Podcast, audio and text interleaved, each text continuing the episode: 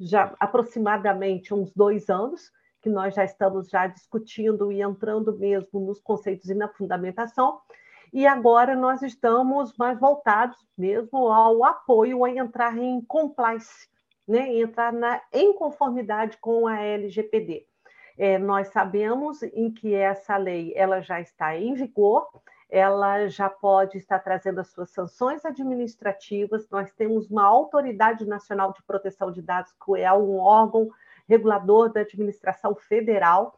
Então, nós não podemos é, descartar o, o assunto, tá?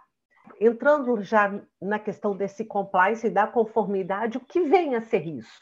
Né? O que é nós estarmos em conformidade, em compliance com a L G P D?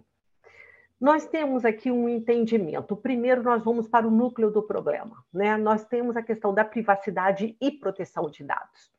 E isso não é novo. Quando nós falamos em privacidade e proteção de dados, nós estamos remetendo a um direito fundamental do ser humano, tá? Que é manter a sua privacidade. E nisso, nós temos alguns aspectos em volta da privacidade, deixando a Lei Geral de Proteção de Dados de lado, deixando a L G P D para um outro plano. Vamos pensar primeiro nessa questão da privacidade e proteção de dados como um direito fundamental, inclusive agora ela já faz parte da nossa Constituição em relação a isso.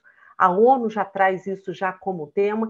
Então, deixando isso no centro, tá? O que nós temos que perceber? Que isso é direito, tá? Então, a privacidade e proteção de dados ele é um direito. Segundo, isso é uma habilidade. Você manter uma privacidade dos seus dados, manter a proteção, isso é uma habilidade do quanto que você expõe os seus dados enquanto você sendo o titular dos dados e o quanto que você respeita a privacidade e a proteção dos dados do outro.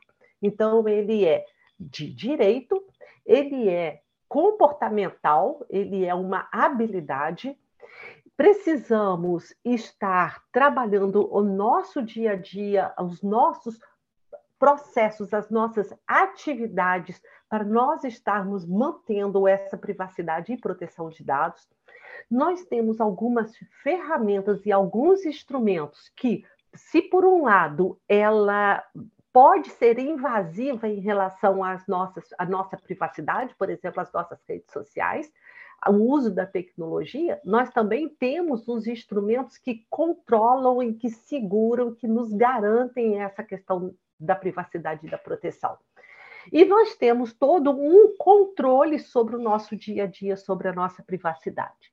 Então, vamos lá. Nós, enquanto titulares, estamos em compliance com a L G P D? O quanto que nós estamos com a nossa cultura relacionada a isso? O quanto que nós sabemos dos nossos direitos? O quanto que nós utilizamos as ferramentas de uma forma correta?